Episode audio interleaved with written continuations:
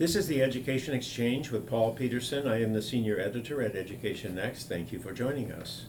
Teacher accountability remains a controversial issue in American education. Standard practice rewards teachers on the basis of the number of years they've been teaching and their academic credentials. Not much attention is paid to how effective they are in the classroom. Even teacher tenure is ordinarily handed out largely on the basis of years of experience, not so much on quality of instruction. In California, a teacher can earn tenure in less than two years.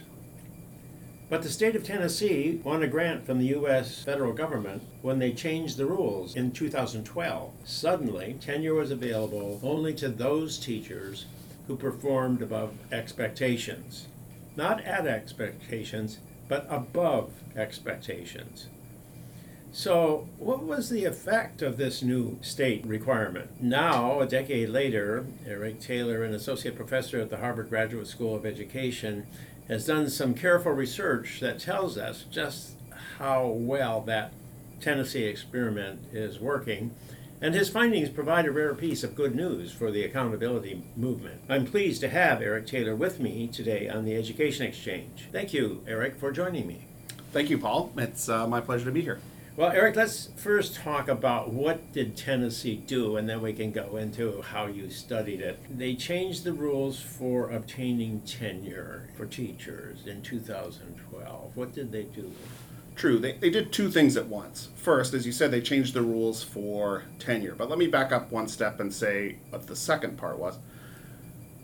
They changed the way in which they measured performance of teachers in Tennessee. And then they linked those measures to whether or not someone would earn tenure. So there's two parts to this. That's right. One, they changed the things they looked at when they were trying to evaluate teachers, and they made this new approach, That's right. the way, the basis for, for tenure. Right. So let's talk about the first part of that, uh, and then we can get on to tenure. Right. So, uh, about ten, 10 years ago, as you said, there was a lot of new attention to the way in which we measure teacher performance. Much of that was spurred on by the Obama administration and their race to the top competition, and later the waivers for No Child Left Behind. And what Tennessee did was pretty characteristic of what other states and jurisdictions did. So, they changed their classroom observation measures to make them in a way more rigorous. Uh, now the classroom observations would be guided by a detailed rubric, uh, which described teacher practice in, in Tennessee's case, in 19 different tasks or skills, and described what the observer would need to see in the classroom in order to, to rate someone uh, as the top category, the middle category, the bottom category, etc. So classroom observations and the reformed classroom observations were an important part of Tennessee's uh, new performance measures and and also common in many other places. Tennessee also, for the teachers in my study, uh, began using value-added measures, the measures that that are intended to capture a teacher's contribution to student test scores. They started Just using a the little bit, how much has a child learned as compared to last year? They were tested last That's year, now right. they're tested this year. How much did they learn over that? What's the value added by this teacher controlling for student characteristics? But, but what's, what's the difference between this year and last year? That's sort of what you mean by value added. That's exactly what I mean. So those measures, those value-added measures, were also now part of how a teacher would be evaluated in Tennessee. And then there were a few other sort of smaller components uh, to a teacher's evaluation in Tennessee. But uh, both of those big components, the classroom observations and the value-added measures, uh, that was new for teachers in Tennessee, and it was new for many teachers in other places. So Tennessee is characteristic in that way. So how much weight do they give to the evaluations as distinct from the test score measurement? Because there's a lot of controversy over just using these test scores to decide whether a teacher is a good teacher or not. And I think in Tennessee, they didn't rely strictly on test scores. In fact, I think they gave the most weight to the in-person evaluations by principals. Is that, is that, do I have that right? Yes, so the classroom observation scores were given 50% of the weight in a teacher's evaluation, and the uh, value added scores, the teacher's contributions to student test scores, were given 35% of the weight, and the other measures 15%. Um, That's for the teachers in this study, which were uh, teachers in elementary and middle schools who taught um, math or language. For some teachers, there aren't value added scores, and so the observations get more weight. But your study focused in on these particular students, so Yes. this is what happens when you have that kind of an evaluation program.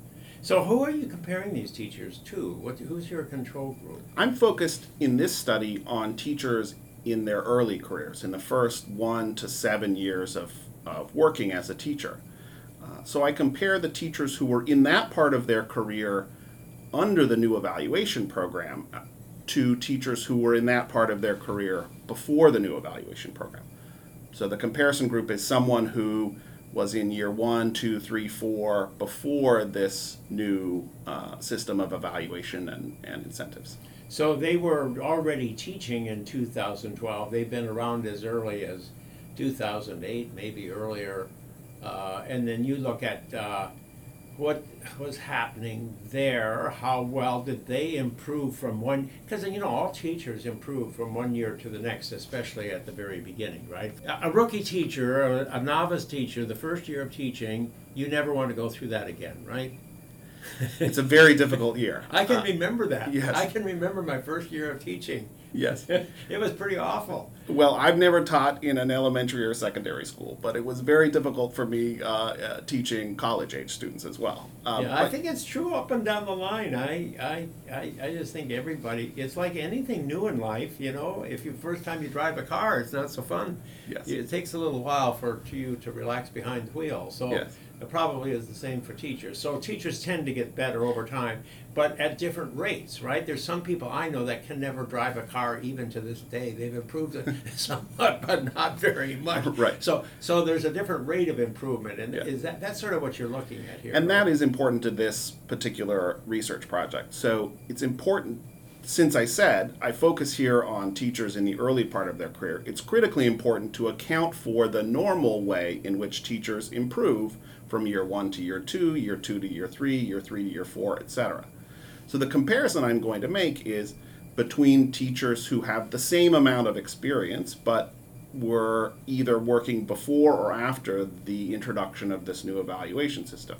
Okay, but they were teaching a long time ago, or at least five, you know, five years or six years previously. So um, maybe life was different then. I mean, how, how can you be sure that you can compare people in 2012 to what was going on in 2008, which was actually when the recession was on? Yep. So maybe you're, is this a fair comparison? Right. It's an important consideration and one that shows up in lots of educational research because we are often comparing change over time, either for school systems or for individuals. Because it shows up in many research projects, we have a set of tools that help us account for that change over time. So uh, I've used those tools in this particular project. So, for example, uh, uh, we might control for the year effects on it uh, for a given test. So maybe students are sort of generally getting better or scoring higher on a particular test, and uh, and if we didn't account for that, it might look like the school system was uh, getting better over, or an individual teacher was getting better over time. Um, so. Uh, so I'm accounting for that kind of secular trend in test scores in this particular project. Okay, so so what did you find, Eric? Yeah, that's lots of lots of research details before we get to the results. The, it's a really, I think, interesting and promising result. So, um, teachers improved. Teachers uh, made larger contributions to their student test scores. That is, their value-added scores were higher uh, after the introduction of the new evaluation program. Uh, and I think this this simple result uh, is actually very important. I mentioned. How much higher are we talking about? But I know it's difficult to translate all Yeah. these fancy statistics into ordinary language, but uh, first give me the fancy statistic and then see if you can, right. or together we can try to translate. In student standard deviation units, This is an improvement of about 3% of a student standard deviation, 0.03. Well, that's not, you know, that's not insignificant, but it's fairly small. So, as a percentage of, uh, I think over the course of four years, a student is going to learn about the full standard deviation more between the, you know, grades four and eight. So, um, this is three percent of four years of learning, or, you know, maybe ten percent or twelve percent of learning in any one year, maybe, so, Right, as a percentage of total learning or as a percentage of the total differences or variation in student test scores, this is relatively small, 3%. It's larger as a share of the total teacher contributions to that learning. So, our estimates across a number of studies over the past two or three decades uh, suggest that a teacher's contribution is something between 10 and 20 percent of the variation in student test scores. So, this 3 percent you could think of as uh, something like um, ten percent of what a 10%, teacher, you right. can, you can improve a a teacher's little bit more than effectiveness 10 by percent. Right. a little bit more than ten percent. So it's, that's more than trivial. That's Right, more than right. trivial if we're thinking about policies and practices that are directed towards the teachers and trying to improve their role in the education process. If you could extrapolate that out to the, you know, the school in general, to teachers in general, that would mean every year people are getting that much more and over the course of twelve years of education in uh, elementary and secondary school, that could be, that could be, you know, a big deal. That's right. That's right. Especially if that improvement in a teacher's practice persists over time, because that teacher will teach many classes of students over their career. You're right. Well, now, you were looking at them at a particular point in time, just when they were, uh, you know, preparing themselves for, for tenure. Uh, because the tenure was one of the prizes you got for being a high-performing teacher, or performing above expectations, as I, as I recall, reading your paper. So, um, so when do you get tenure in Tennessee? under the new policy that started in 2012, remember we mentioned there was a change in performance measures. There's also a change in the in in the rules for how a teacher could earn tenure. So under the new policy, you would be eligible to earn tenure after working for 5 years as a teacher. And in order to successfully earn tenure, you had to score above a particular threshold in both years four and five. If you did that, you would earn tenure after your fifth year, and and uh, and and then you'd be tenured. Uh, under the old policy, uh, you could earn tenure after your third year, and there were some there were some much milder requirements that were related to performance, but this was definitely a big shift in the performance related requirements for earning tenure. So there were two parts to this reform in Tennessee. One, they put into place a really serious evaluation plan, and two, they said tenure comes after five years. And you have to show that you've been able to perform above expectations in your fourth and fifth year uh, in order to get that tenure. So that's pretty good. But now, and you show that it's got a big effect. But then maybe it's just effect for those years. Does it persist after they get tenure? Is there any sign that this actually produces a better teacher over the long run? Well, that's part of the motivation for doing this study was to look over the long run. So it's been 10 years. That seems like a long time, but remember these teachers were just at the beginning of their careers when this new program took effect. So I can't look at what will be true when they are in their 15th or 20th year as a teacher, but I can look at what's true after they earn tenure. So imagine uh, following a group of teachers in the period before they uh, earn tenure and then for a couple of years after they earn tenure. In those years after they earn tenure, they're maintaining those uh, improvements that we saw in the period before tenure. So they're not returning down to some prior level of performance like the prior cohorts of teachers. They're, they're doing better. So you are now comparing these newly tenured teachers to the teachers who were newly tenured prior to the reform. And you're seeing that the kind of improvement you saw at the beginning is still persisting over time. That's right. I'm looking at the trajectory of their performance from year one through year seven. So some teachers in the pre-period will have earned tenure at year three, and under the new program would have uh, the uh, teachers would have earned tenure at year five. But I'm comparing both groups over that uh, seven-year period of their uh, of their career.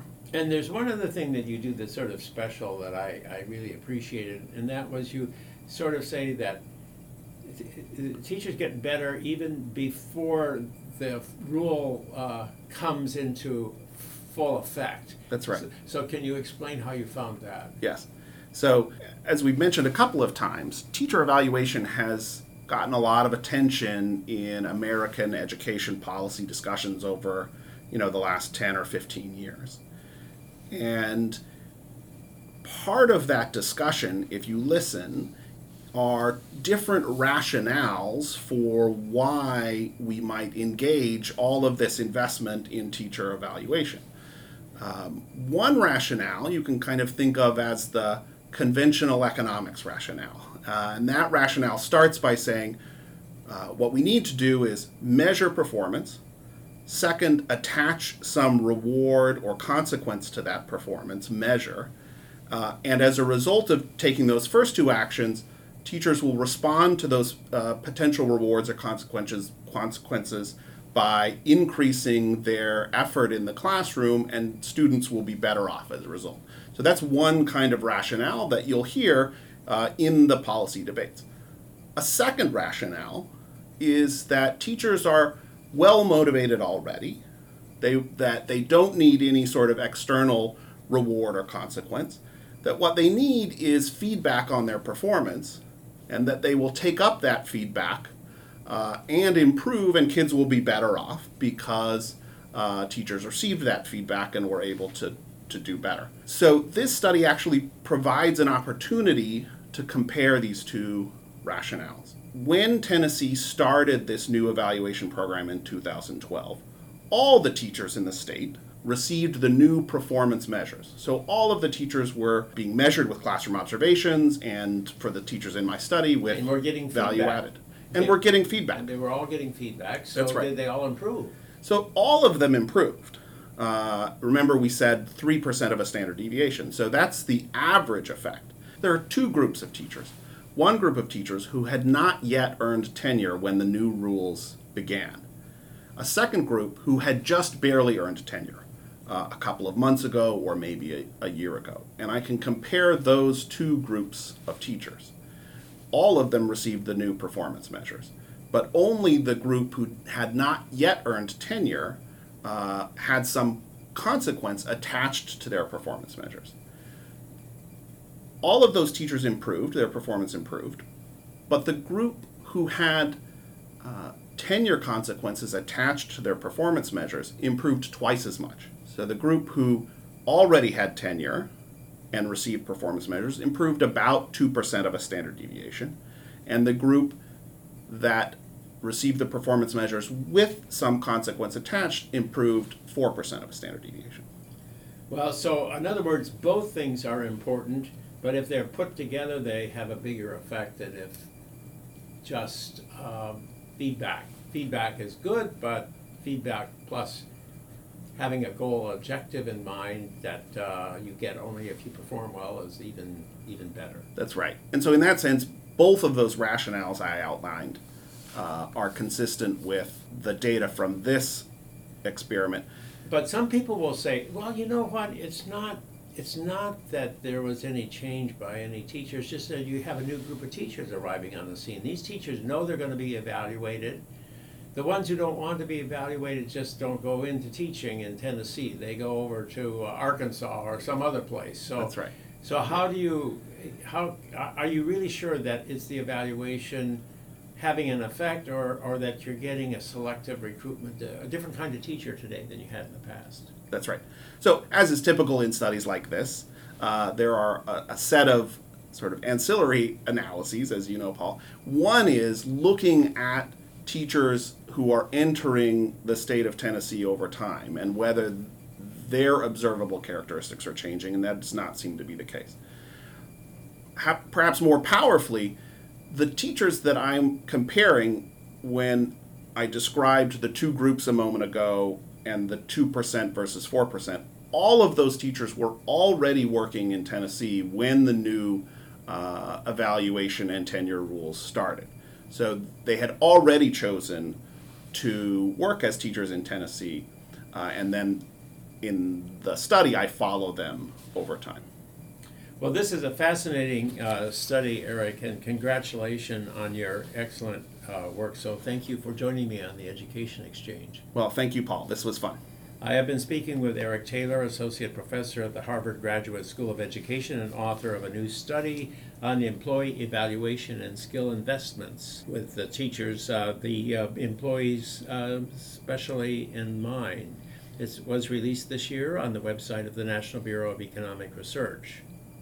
I am Paul Peterson. This is the Education Exchange. Please join me for a new Education Exchange podcast released on the Education Next website every Monday at noon Eastern Time.